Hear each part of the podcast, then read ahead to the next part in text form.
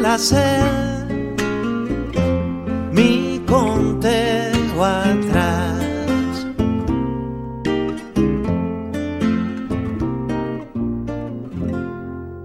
Gentili ascoltatori, bentornati a questo nuovo appuntamento con l'informazione, la cultura e la musica dell'America Latina.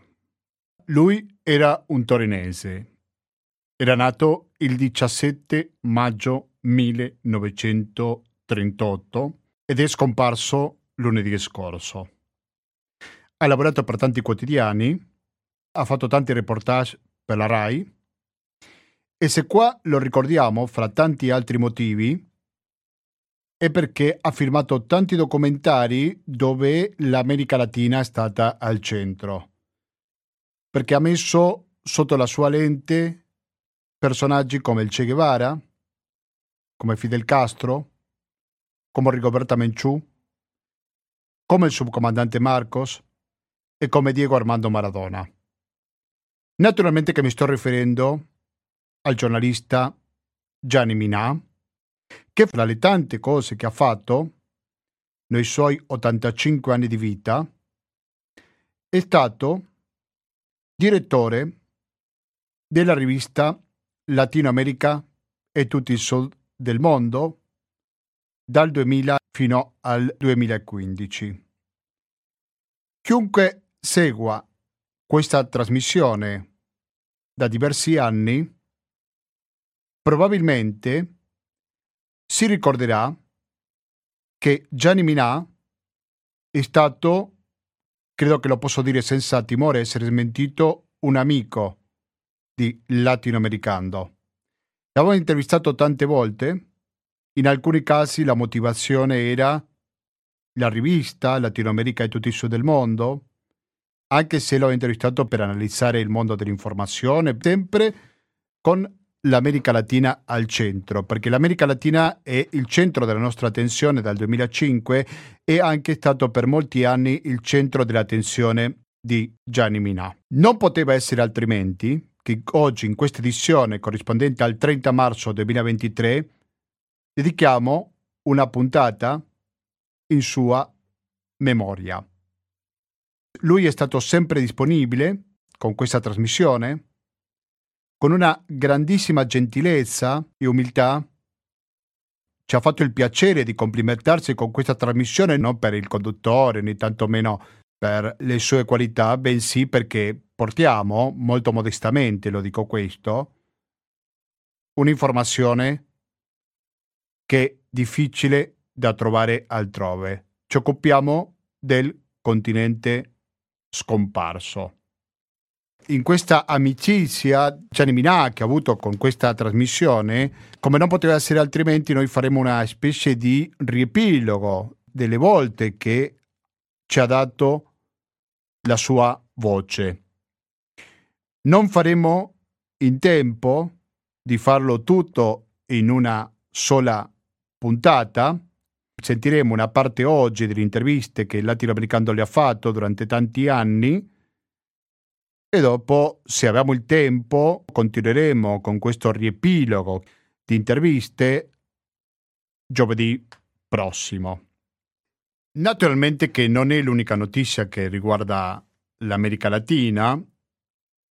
Lo sapete che la notizia, sempre di lunedì casualmente, lo stesso giorno, è quello che è successo in Messico con i 39 morti per un incendio dopo che alcuni migranti avevano iniziato una protesta, come succede con tanti incarcerati, incendiando i materazzi. Il saldo è stato tragico. Correggo la cifra, sono stati 38 i migranti morti.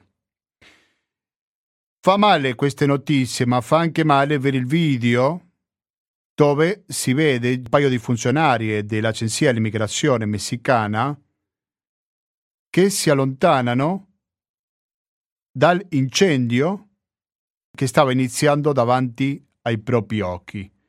Quindi a distanza molto ravvicinata e anziché aprire la porta per poter far sfuggire la gente che stava per morire bruciata, ha deciso di mantenere il cancello chiuso ed è scappare.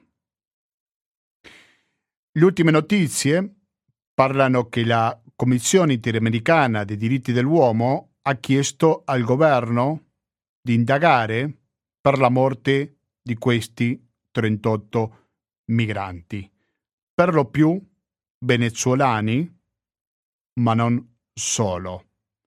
È una questione molto complessa, ci sono non solo venezuelani, dicevo, ma anche molti centroamericani in generale, qua mi sto separando dalla cronaca di lunedì scorso, ci sono persino africani. Una volta mi ricordo che avevamo fatto una trasmissione con un africanista, con la vice direttrice di Africa Express, Cornelia Twegels, che ci raccontava persino gli africani che provano ad entrare in terra statunitense via Messico. È un tema che ne abbiamo parlato un'infinità di occasioni, facendo i collegamenti naturalmente in diretta con il Centro America e anche con il Messico. Purtroppo mi sa che più presto che tardi dovremo tornare su questo argomento. Siamo in radio e in radio il tempo è limitato, a volte bisogna scegliere gli argomenti e noi abbiamo deciso rendere omaggio a Gianni Minà attraverso la sua voce. Musicalmente saremo accompagnati da Silvio Rodriguez, che è un cantautore cubano, non è un caso che abbia fatto questa scelta. Sentiremo la voce di Minà, sentiremo la voce di Silvio Rodriguez e non sentiremo pubblicità perché abbiamo un conto corrente postale che è il 120 82 301, il RID bancario, il pago elettronico e il contributo con l'associazione Amici Radio Cooperativa sono i metodi alternativi per aiutarci alla sopravvivenza. Sentiamo un po' più di musica e quando torniamo sentiremo la prima delle interviste che le abbiamo fatto a Gianni Minà nel corso degli anni. Buon ascolto, sempre in compagnia di Radio Cooperativa.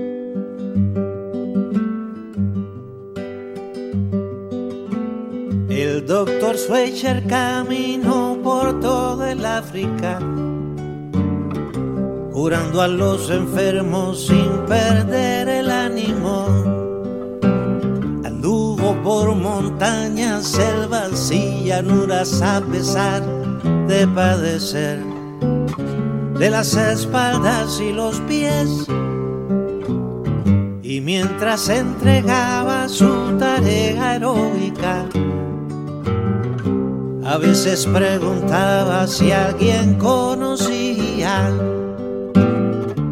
masajista buena gente che le aliviara su insistente dolor de espaldas y de pies. Prima stavamo parlando della qualità dell'informazione come arriva qua in Italia e che bisogna anche cercare dei mezzi di informazione alternativi. Uno di questi mezzi è la rivista Latino America e tutti i sud del mondo di Gianni Minà. Pronto signor Minà, mi sente? Benissimo, buonasera. Buonasera, grazie Gianni Minà per essere in diretta con Latinoamericano per Radio Cooperativa. Queste ore sta uscendo l'ultima edizione di Latino America, no? Il numero 109. 109, sì. Eh, ed è una, un numero eh, molto ricco perché oltre alla tragedia di Haiti, eh, che è un paese come abbiamo scritto allo stremo, eh, c'è ehm, eh, quello che il golpe in Honduras ci ha insegnato, cioè alla fine eh, ehm, la gestione di, di quell'atto antidemocratico è stata di dare il paese in mano a chi aveva fatto il colpo di Stato, anche se eh, eh, è stato eletto un nuovo presidente. E, e, questa gestione, ahimè, è stata fatta da Hillary Clinton, quindi c'è un, gli Stati Uniti che vogliono evidentemente riprendersi il cortile di casa che negli ultimi cinque anni eh, era sfuggito di mano, forse perché gli Stati Uniti erano distratti in Medio Oriente e in Oriente. Eh, eh, e questo, quello che è successo in Honduras è emblematico. Eh, certo, poi l'America Latina ha anche delle contraddizioni come in Cile dove i partiti della concertazione eh, scelgono un candidato che era stato presidente, quindi che era una storia già passata e pur essendo uh, la presidentessa uscente, la Bachelet, molto applaudita, perdono le elezioni e dopo eh, dai tempi di Pinochet ritorna al potere la destra. Ora non sarà la destra eh, tremenda e assassina di Pinochet, però sempre una destra coinvolta eh, con, con, molti di, dei personaggi della dittatura di Pinochet. Eh, la rivista si occupa di questo e, e, e, non a caso abbiamo anche un articolo di Noam Chomsky, il, il linguista e sociologo del eh, MIT di Boston, eh, che dice l'America del Sud, quella a sud del Texas, è il luogo più progressista del mondo, forse perché era il luogo più progressista del mondo che vogliono nuovamente riportarla ai, ai vecchi schemi eh, quando l'America del Sud dipendeva completamente dalle multinazionali degli Stati Uniti e non solo. L'articolo di Noam Chomsky si chiama Dio al cortile di casa, l'America Latina ora resiste davvero e appunto come diceva lei il caso di Cile, ma è esagerato dire che il Cile marca una differenza, cioè che l'America Latina non va tanto a sinistra o che cambierà rumbo come era successo no, negli ultimi no, anni? Non è neanche da confondersi, il Cile non è mai andato veramente a sinistra, c'era un centro-sinistra molto blando e questo accordo fra democristiani e socialisti con una legge elettorale vergognosa per cui i partiti di sinistra non potevano mai neanche arrivare in Parlamento, ora ci sono arrivati, questa è la grande novità. Ma quello che io voglio dire è, è che certamente c'è un movimento in corso, eh, sicuramente della diplomazia nordamericana, perché il fatto che nazioni come l'Ecuador, come Bolivia, eh, ehm, eh, abbiano girato pagina e, e gli indigeni, che sono la maggioranza di questi paesi, ha, hanno vinto le elezioni, il fatto che un ex eh, guerrigliero Tupamaro è presidente dell'Uruguay era evidentemente qualcosa eh, che aveva cominciato a parte eh, il Venezuela di Chavez, a parte lo stesso Brasile di Lula, che è, che è soave come pro, pro, proposizione, ma nel, nei fatti poi disturba l'economia nordamericana questa egemonia brasiliana nel continente. E quindi evidentemente tutto questo era non accettabile anche eh, da un'amministrazione che si presenta diversa da quella di Bush. E infatti credo che per vincere le battaglie interne come quella sul servizio sanitario per tutti i cittadini, eh, cosa incredibile che il paese all'avanguardia nel mondo il paese bandiera della democrazia abbia 50 milioni di cittadini che non hanno un'assistenza sanitaria di Stato. Per vincere queste battaglie evidentemente eh, Obama deve cedere su certe logiche nella politica estera, ma tutto questo certamente ci preoccupa un po'. Signor Gianni Minà, il primo articolo che si vede nella sua rivista è il, il vicio di nascondere dei nostri media. Ci può riassumere brevemente cosa dice questo articolo? Beh, su cosa parla? È, è, il mio editoriale quello, il io editoriale, sì. in due parti, raccontando due storie.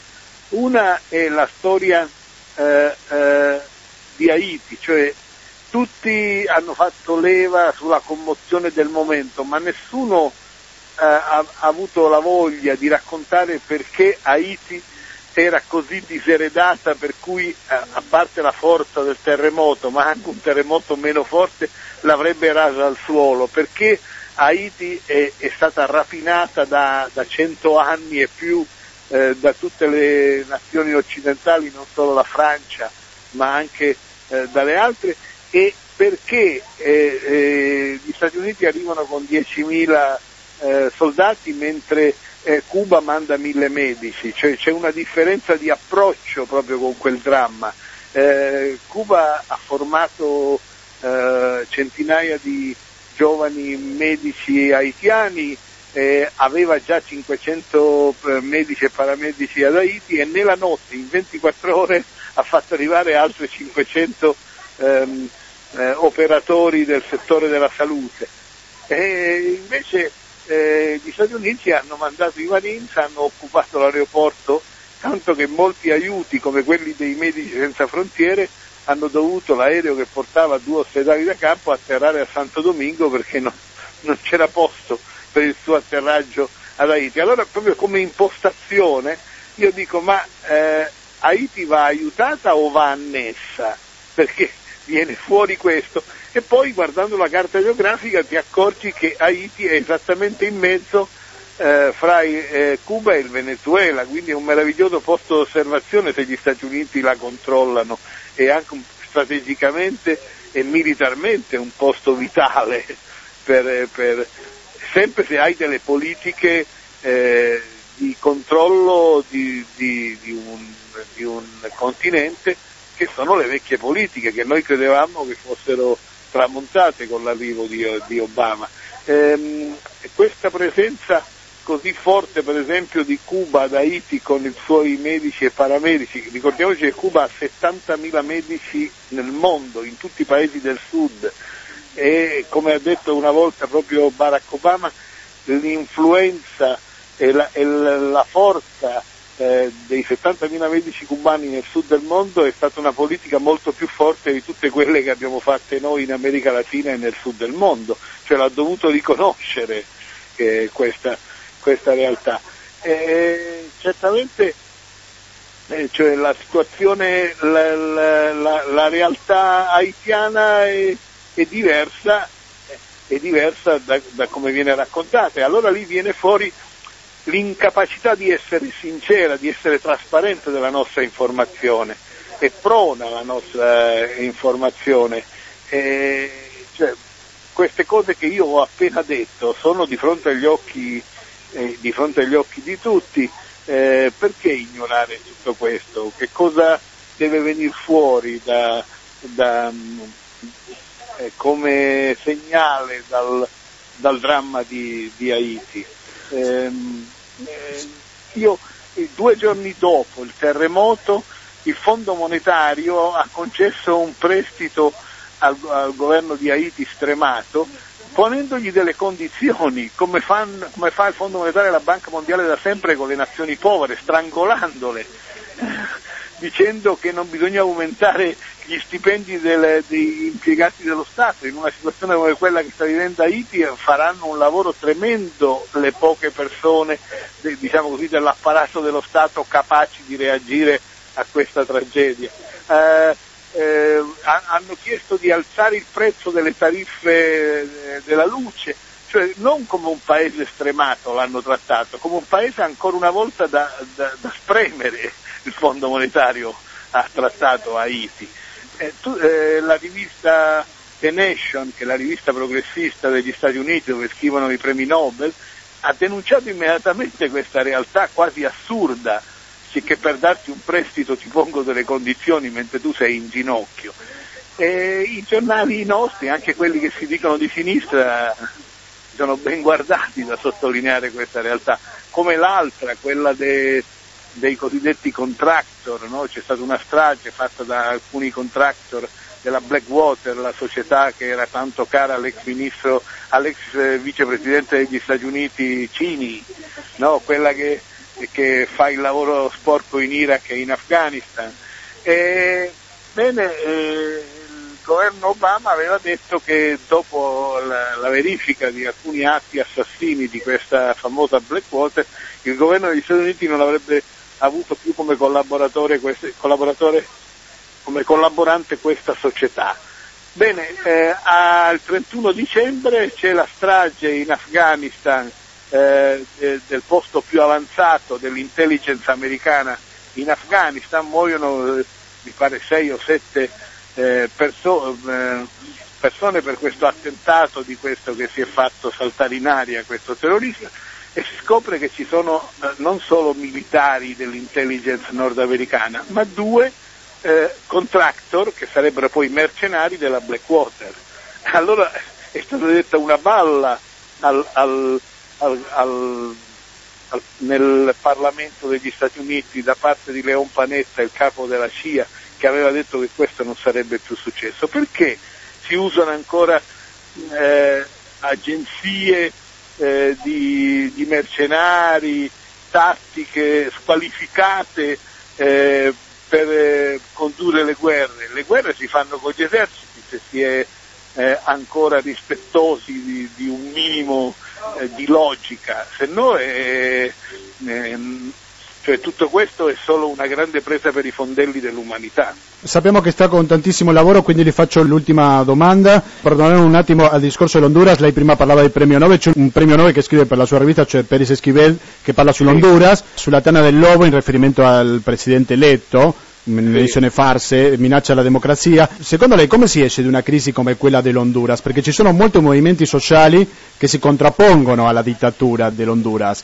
Ma sarà sufficiente so, questa forza? credo che la, la, partita per ora è persa, c'è la più grande base nordamericana della zona, è stata sempre la portaerei eh, de, delle guerre in Centro America, eh, delle guerre sporche, perché tutto l'aiuto ai contras Nicar- eh, che facevano eh, la guerra al movimento di liberazione sandinista eh, partivano dall'Honduras. Evidentemente non è cambiato nulla e quando un presidente ha tentato eh, di, di, di, cambiare un attimo un po' la linea della politica dell'Honduras, anche perché eh, cioè farsi sfruttare senza nemmeno eh, avere la speranza di riunirsi con altre nazioni latinoamericane e di cambiare la realtà, appena eh, Zelaya ha fatto questo, che è un conservatore, poi Zelaya non è che era un comunista, capisci? È avvenuto un colpo di Stato. Il colpo di Stato in un paese che ha la più grande base nordamericana della zona non si fa senza che gli Stati Uniti non lo sappiano. Insomma, eh, devo dire che questa del Duras è stata una vera lezione e io mi domando se, se essere grande nazione significa dover, eh, come posso dire, avere così tante contraddizioni, perché noi stiamo aspettando veramente un cambio di politica degli Stati Uniti e speriamo che alla fine Obama lo faccia. Lei la speranza? La speranza è, è, c'è sempre, già il fatto che un, un, un uomo che viene dalle minoranze, un uomo eh, un nero figlio di africani che diventa presidente degli Stati Uniti è di per sé qualcosa che ti fa sperare, però poi eh, una cosa è governare evidentemente gli Stati Uniti, un'altra volta è governare l'impero, eh, evidentemente poi anche Obama deve fare i conti eh, con eh, le grandi multinazionali, le, la finanza speculativa, eh, lo vediamo, eh, cioè evidentemente queste persone hanno accettato l'elezione di Obama ma non, non, hanno mai pensato di sposare la sua, la sua, politica o il cambio di politica che avrebbe voluto fare. Adesso speriamo che, di essere smentiti dalla realtà, ma ci sono tanti segnali, cioè non, può, non possono gli Stati Uniti eh, mentre l'ONU vota eh, e condanna l'embargo a Cuba con 187 paesi del mondo che lo, che lo condannano, e invece eh, Obama ha dovuto firmare eh, il, il rinnovo per un altro anno dell'embargo a Cuba, c'è una grande contraddizione in tutto questo. Signor Gianni Minella, ringrazio molto per questo collegamento con il latinoamericano per Radio Cooperativa e restiamo in contatto. Eh. L'ho fatto volentieri perché sapere che c'è un'informazione sull'America Latina, sul sud del mondo, anche in questo nostro paese che si crede all'avanguardia ed è invece un paese ripiegato in se stesso, perché l'Italia in questo momento è un paese ripiegato in se stesso, molto provinciale, bene questo mi consola e vi faccio i complimenti. Grazie. Arrivederci. Grazie. Sono le 19.47 minuti perché ci ascolta in diretta oggi 30 marzo 2023. In questa puntata un po' particolare perché la stiamo dedicando quasi interamente a fare un omaggio a Gianni Minà sentendo almeno oggi una parte delle interviste che le abbiamo fatto lungo tanti anni. Sentiamo qualche secondo in più della voce di Silvio Rodriguez e poi riprendiamo a sentire un'altra intervista con il giornalista appena scomparso Gianni Mina. Sin brújula y sin puerto E in questa puntata così speciale di oggi di Latinoamericano, perché facciamo i cinque anni, abbiamo con un ospite molto speciale che è niente meno che Gianni Minà. Pronto, signor Minà, mi sente? Pronto, grazie per essere in collegamento Intanto- con Radio Cooperativa. Intanto complimenti per i cinque anni di resistenza. Resistenza, lei ha detto molto bene, resistenza, ma con piacere lo facciamo, eh, con molto piacere, senza È dubbio. come io faccio Latino America, la rivista di geopolitica ogni tre mesi. Eh, gli amici latinoamericani, scrittori, saggisti con cui ho diviso pezzi di vita mi fanno l'onore di mandarmi sempre degli articoli molto, eh, molto interessanti anche perché smentiscono la visione dell'America Latina che danno i giornali italiani, il cosiddetto nord del mondo e, e che dipende poi sull'America Latina da El País, il giornale che è stato fondato non per caso da un, da un franchista e che dà una visione dell'America Latina eh, ancora neocoloniale, per- come fosse scocciata che l'America Latina sta vivendo un rinascimento e un riscatto. E sicuramente in questo rinascimento e riscatto possiamo parlare di due presidenti, uno che è già in carica, che si è insediato come, come Mujica in Uruguay, ma anche Dilma che anche era una ex guerrigliera e quindi possiamo interpretarlo come un cambiamento nella politica latinoamericana? Beh, intanto eh, eh, eh, c'è da dire che evidentemente Ernesto Che Guevara- non era un visionario perché l'America Latina poteva essere liberata. Hanno dovuto sacrificarsi ancora migliaia di persone, hanno dovuto morire persone, hanno dovuto soffrire persone eh, perché finalmente l'America Latina potesse guadagnare non, eh, non soltanto uno straccio di democrazia, ma ehm, vedere rispettati i propri diritti, di non essere più il cortile di casa degli Stati Uniti, ma eh, un- eh, terre indipendenti che si organizzano fra di loro con, la- con l'Alba, con la- la- il Banco del Sur, con eh, la, nuova formazione della- di quella che era l'OEA, con Telesur, con tutti oh, eh, realtà e organismi che preannunciano un'America Latina capace di, di fare come ha fatto l'Europa anni fa, quando l'Europa era ancora un- una, un, eh, una regione democratica, perché mentre in America Latina le persone riacquistano diritti che non avevano che no- o che non avevano mai avuto, e noi li perdiamo qui in Europa. Il lavoratore qui non è più nessuno, non è rispettato per niente. E quindi in Italia può succedere quello che in parte è successo qualche anno fa in America Latina, lei può fare un parallelismo fra queste due regioni, fra questi due Credo che luoghi? ci, vuole, ci vogliono anni perché l'Europa ritrovi se stessa, cioè un atto di grandissima modernità che questi paesi latinoamericani eleggano persone come Pepe Mujica o come Dilma Rousseff, gente che ha dovuto fare la resistenza contro le dittature criminali che c'erano in eh, Uruguay e in Brasile e che ora, pur avendo imbracciato il fucile, eh, sono eh, sinceramente democratiche, non come molti, eh, ehm, come posso dire, leader politici europei che di democratico hanno molto poco. Eh, è un, un qualcosa, una lezione credo che la storia ci dà. Eh, e anche a quelli che non hanno capito che quando sei con le spalle al muro, perfino San Tommaso ha scritto che hai il diritto di abbattere il tiranno e quindi puoi imbracciare un'arma per avere, riconquistare quel minimo di diritti che devi avere e che ti stanno levando. C'è molta malafede quando si parla di America Latina e specialmente anche di quella che è stata una stagione, quella della lotta armata, che non era certo voluta da persone che amavano la pace, non la guerra. Quali sono le sfide con le quali si può trovare l'America Latina in questo 2011? Beh, eh, quel- quella di eh, recuperare ancora molte delle risorse che sono state rubate dalle multinazionali o che hanno situazioni ambigue lasciate dai governanti che c'erano prima. Ehm, eh, nazionalizzare eh, non è, come dicono dalle nostre parti, sempre qualcosa di, eh, come posso dire, di pericoloso. È pericoloso dare troppo ai privati che fanno quello che vogliono delle ricchezze di tutti.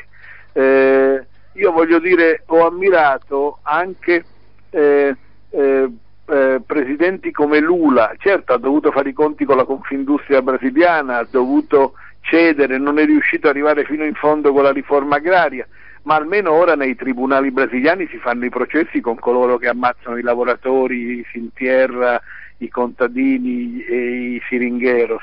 Voglio dire, è stata dura e lunga la lotta per recuperare i propri diritti eh, anche da, da, parte del Brasile.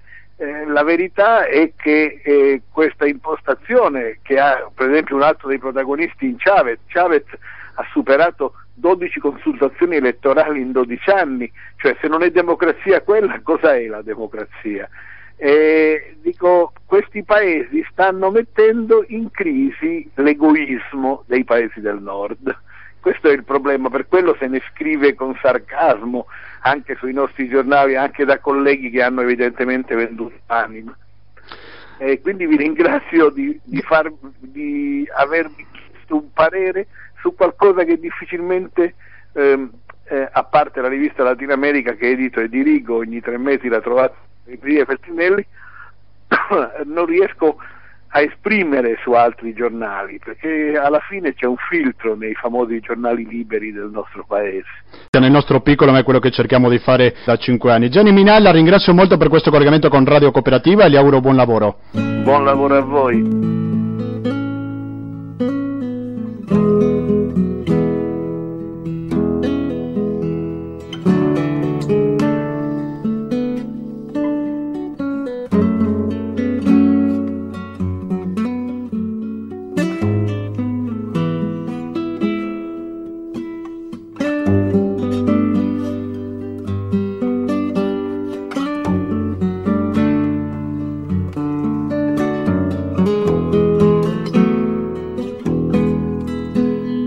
Possiamo dire che abbiamo quasi un classico. Il latinoamericano, voi sapete che ha come abitudine collegarsi con diversi paesi latinoamericani in diretta per conoscere la realtà di prima mano, ecco, contro i pregiudizi, contro le idee che ci sono in Italia a volte sull'America Latina. Però anche abbiamo un classico, possiamo dire così, che sentire una persona molto speciale, forse il principale latinoamericanista che c'è in Italia, come lo è Gianni Minà. Pronto Gianni Minà, mi sente?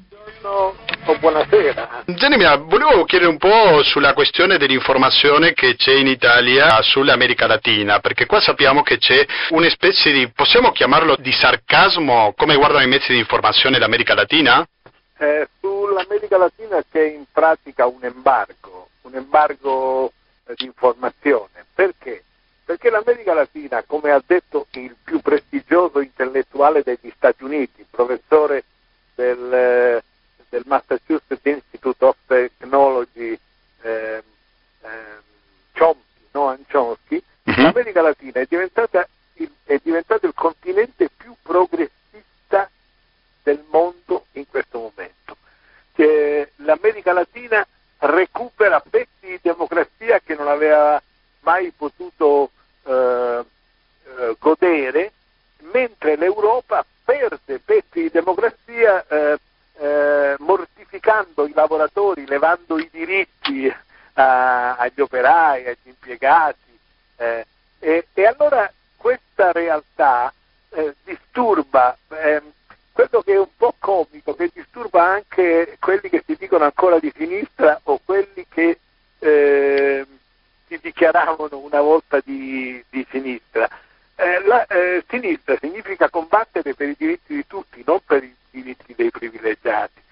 In America Latina sta succedendo con tutte le contraddizioni, con tutti gli errori, con ancora i traguardi non raggiunti come per esempio il Brasile, eh, con eh, il, il, come posso dire, il, il tentare di, di costruire una, una, nuova società come in Venezuela dove 5 milioni di cittadini vivevano nelle ville miseria e non, avevano, non avevano mai visto un medico, un maestro e, e, e quindi ehm, eh, disturbano oh, l'economia neoliberale che vorrebbe un, un'altra, un'altra, realtà in America Latina.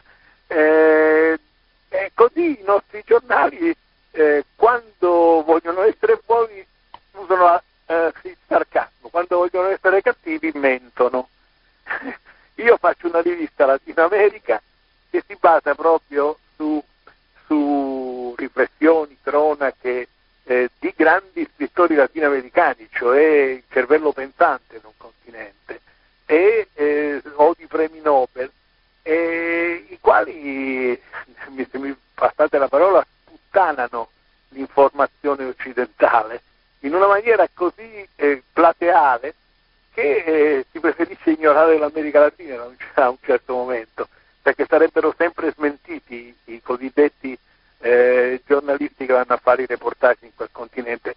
Poi un giorno arriva eh, la notizia che il Brasile ha avuto assegnati i mondiali di calcio e le Olimpiadi, che per l'interpretazione del mondo moderno sono due ehm, conquiste clamorose che vengono date solo a paesi che a, stanno avviandosi a una democrazia vera e hanno un'economia che, fu, che, che vola.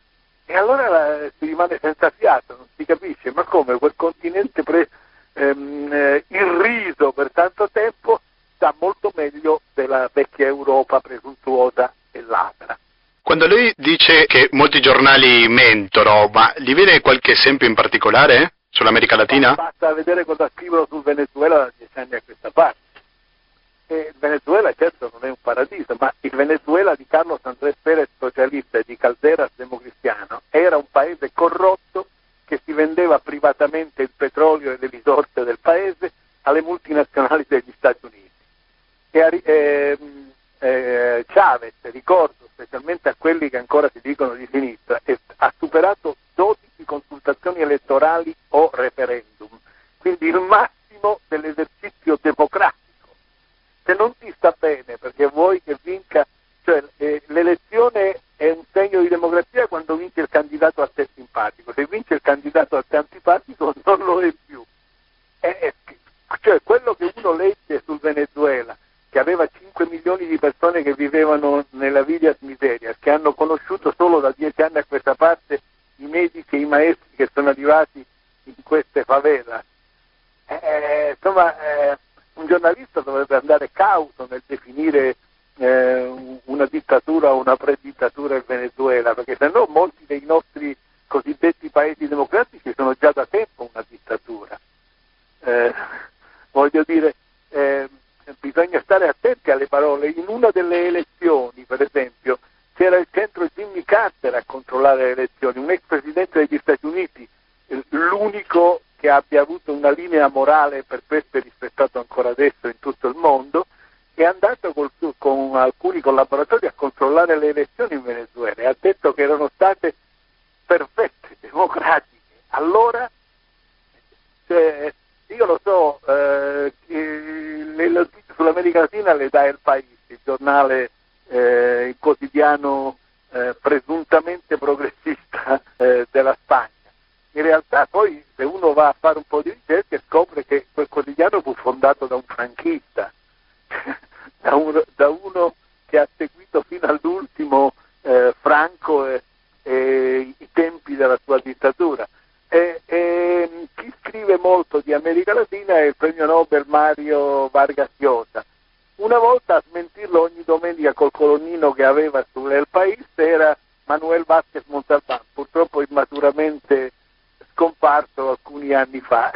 Manolo Montalban poteva, anche con, con la ironia che lo contraddistingueva, a smentire tutto quello che durante la settimana era stato detto eh, contro eh, molti paesi dell'America Latina o contro lo sforzo democratico che il continente stava eh, facendo.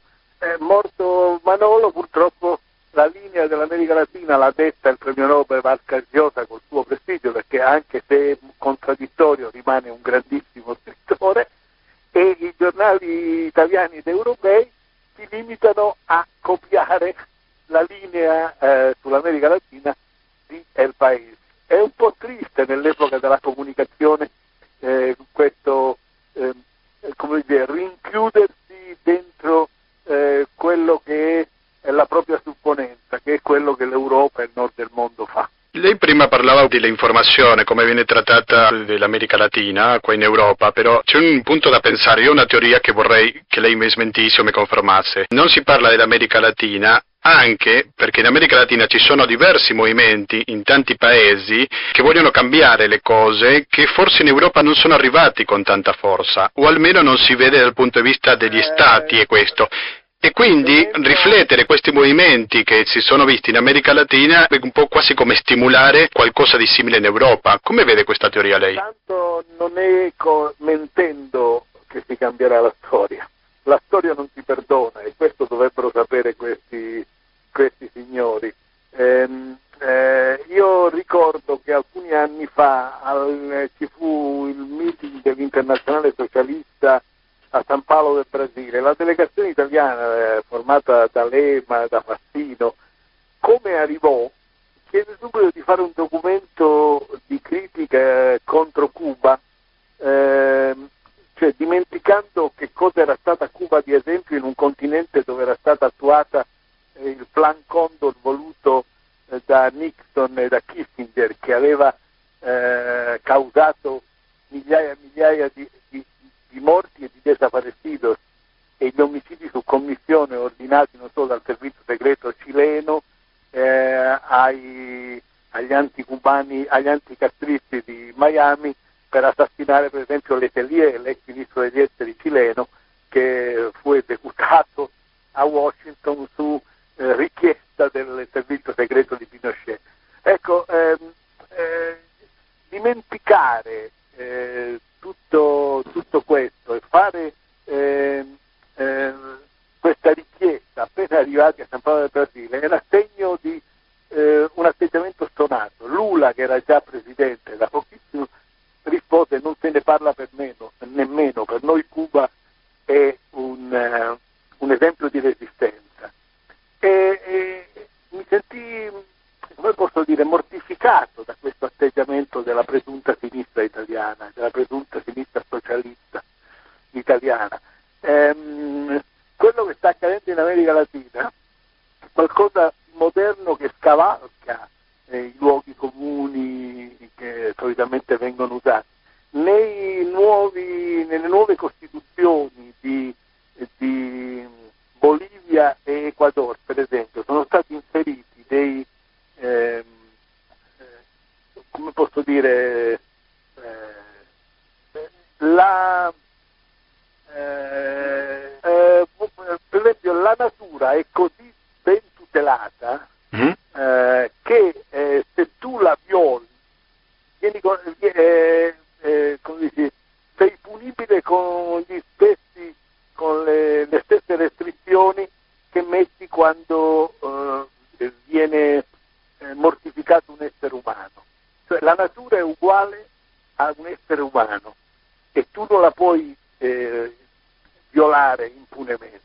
È di una modernità e di un'avanguardia assoluta che è nelle, Costitu- nelle nuove Costituzioni di Bolivia ed Ecuador, mentre qui da noi ancora eh, discutiamo in questi giorni a Durman, è terribile, eh, discutiamo su su quanto i, i, paesi forti, i paesi ricchi possono evitare l'effetto terra o non evitare.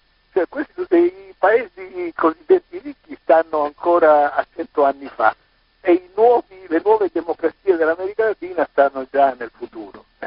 Questa è la realtà, poi se ne vuoi prendere coscienza è un'altra questione. Lei parlava prima di Cuba e poco fa ho visto che lei ha pubblicato anche un articolo sul rapporto che c'è fra Obama e Cuba, cioè come sono cambiate o se sono cambiati qualcosa i rapporti fra entrambi i paesi. Purtroppo non c'è nessun rapporto, abbiamo sperato molto in Obama eh, che evidentemente è condizionato, eh, ha diversi condizionamenti purtroppo eh, il governo Obama e questo è uno di quelli. Eh, il 73% in un sondaggio recente dei cittadini degli Stati Uniti vorrebbe che finisse l'embargo a Cuba perché la terza, la quarta generazione non gliene frega più niente eh, di come andò negli anni 50 la storia ed era comunque una storia di ricerca di indipendenza di un paese, il diritto di autodeterminazione di un popolo. E, mh, Purtroppo non è, non è, successo niente, la politica nordamericana non è cambiata, addirittura è stato il governo degli Stati Uniti ha, ha, ancora inserito nei cosiddetti paesi canaglia, fra virgolette, paesi terroristi, Cuba, che è vittima eh, del terrorismo organizzato in Florida e messo in atto eh, eh, su, sulla propria terra da almeno 40 anni. Ci sono più di 3.000 morti cubani negli attentati organizzati dai bombaroni terroristi della Florida del, eh, o del New Jersey, de, da dove sono partite queste azioni. Allora, come si fa a essere così spietati di attribuire a, a, Cuba che ne è vittima qualcosa che è organizzata sul proprio terreno e, e viola persino una legge di Bush Junior che, ha, che eh, eh, cioè, eh, scrisse in questa legge, fece scrivere Bush Junior che eh, il paese che ospitava dei, dei, dei terroristi eh, era eh, punibile come paese terrorista. Ora lui sposato a Casa Civile, Orlando Santiago Alvarez, tutti questi attrezzi, questi assassini che vivono impunemente in Florida, eh, eh, evidentemente eh, eh, chiamano in causa gli Stati Uniti che mentre dicono di combattere il terrorismo eh, poi eh, proteggono chi lo pratica. Vogliamo ricordare anche la vicenda dei cinque? Eh, questa è una storia di quelle che non fa onore al, all'informazione. Eh, nel, alla fine degli anni 90 il, il governo cubano, eh, che aveva subito molti attentati, decise due cose. Chiese a Gabriele García Márquez, nome della letteratura, che aveva l'amicizia con Clinton, di andare a parlare di questo problema che sarebbe diventato pericoloso a lungo andare. e non era una previsione azzardata, non a caso poi venne l'11 settembre, questo modo di, di ambiguo di coltivare alcuni, eh, alcuni che, terroristi o aspiranti terroristi. E, e, l'altra cosa è infiltrare nel, nella società nordamericana cinque agenti dell'intelligence eh, cubana per scoprire le centrali terroristiche, dove erano e, come, e quali erano i loro meccanismi. Eh, raccolsero talmente prove così clamorose che tre agenti dell'FBI, attraverso la diplomazia eh, che i cubani usano quando devono parlare, per esempio, con gli Stati Uniti, volarono a Lavana, tre agenti dell'FBI, a prendere copia dei faldoni raccolti dai cinque eh, eh, componenti dell'intelligence cubana. Ritornarono a Washington e invece di arrestare i terroristi arrestarono coloro che avevano smascherato il terrorismo in Florida. Sono 12 anni che sono in galera negli Stati Uniti in un processo farsa, per un processo farsa fatto a Miami, smentito dalla Corte d'Appello di Atlanta che aveva la giurisdizione su Miami. Eh, la, la Corte Suprema alla fine disse che non voleva pronunciarsi su questo argomento e quindi è congelato e questi i cinque cubani sono ancora ingiustamente e vergognosamente in galera. Vi dico solo una cosa, eh, alcuni intellettuali come appunto Noam Chomsky, come il vecchio protestante di Detroit, come il premio Nobel della pace Rigoberta Menciù eh, e diversi altri, hanno dovuto comprare una pagina del New York Times, 60.000 dollari, per pubblicare questa, eh, per far conoscere ai cittadini americani questa realtà, perché nelle pagine normali degli articoli questa realtà non era raccontata o era raccontata evasivamente. Allora dove è la democrazia se devi comprare una pagina pubblicitaria per far sapere qualcosa ai cittadini degli Stati Uniti? L'ultima domanda che vorrei fare a Gianni Minà, che stiamo intervistando nel sesto compleanno di Latinoamericano, è sulla rivista. Lei dirige una rivista, Minà, che è un trimestrale, che il prossimo numero quando è che esce? Un mese fa, il prossimo esce a fine gennaio. Nelle librerie Feltrinelli e nelle librerie in... che il numero che abbiamo pubblicato un mese fa. Sono, è una rivista di 200 pagine ogni numero, cioè noi facciamo ogni tre mesi un libro. Anche fisicamente, quando uno lo tocca sembra più un libro che una rivista. E ci scrivono tutti i più prestigiosi eh, saggisti, scrittori latinoamericani, premi Nobel, insomma abbiamo l'onore di avere gente insmentibile per, eh, per chi pensa di poter turlupinare il mondo con un'informazione scorretta.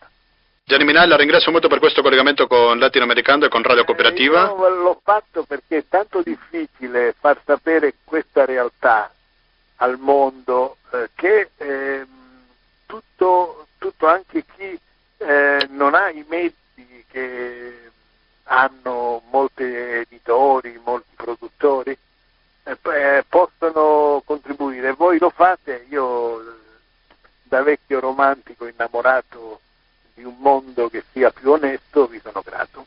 Grazie a lei Gianni Milà, un saluto. Gentili ascoltatori, dopo aver sentito questa trasmissione un po' particolare, perché l'avevo dedicato pressoché interamente a fare un omaggio a Gianni Minà con alcune delle interviste che le abbiamo fatto, è arrivato il momento di salutarci. Abbiamo sforato un po' eh, perché sono le 20 e 14 minuti per chi ci ascolta in diretta. Che non volevo sprecare neanche un minuto delle interviste che ci ha concesso Minà. Magari in un'altra occasione, probabilmente giovedì prossimo sentiremo altre interviste. Però l'intenzione è tornare sempre con le dirette, quello che fa spesso latinoamericano dall'anno 2005 con i collegamenti con l'altra sponda dell'Atlantico, fuorché naturalmente il Canada e gli Stati Uniti. Andiamo in onda ogni giovedì dalle ore 19.10 in diretta e in replica il lunedì dalle ore 16.25. Nel primo caso fra poco sentirete musica, dopodiché dalle 21.30 fino alla mezzanotte sarà il momento di ascoltare internote, mentre che se ci ascoltate in replica il lunedì pomeriggio, fra pochissimo sentirete la voce di Gabriele con Economia e Società.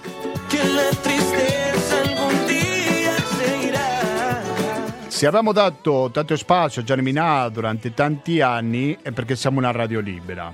E perché lo siamo? Perché abbiamo un conto corrente postale che è il 120 82 301, perché abbiamo il RID bancario, perché abbiamo il pago elettronico, perché abbiamo il contributo con l'associazione Amici di Radio Cooperativa.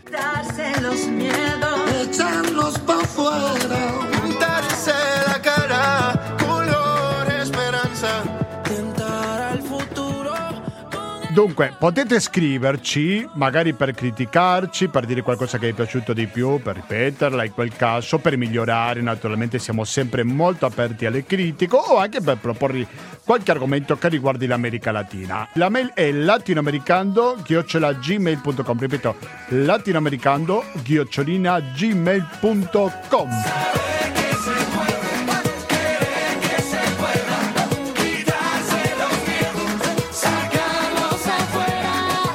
Non so cosa farete adesso, però in ogni caso fatelo in compagnia di Radio Cooperativa. Da Gustavo Claros non mi resta più che salutarvi e noi ci diamo appuntamento a questo lunedì con la rassegna stampa di Radio Cooperativa dalle ore 8.30. Grazie e alla prossima!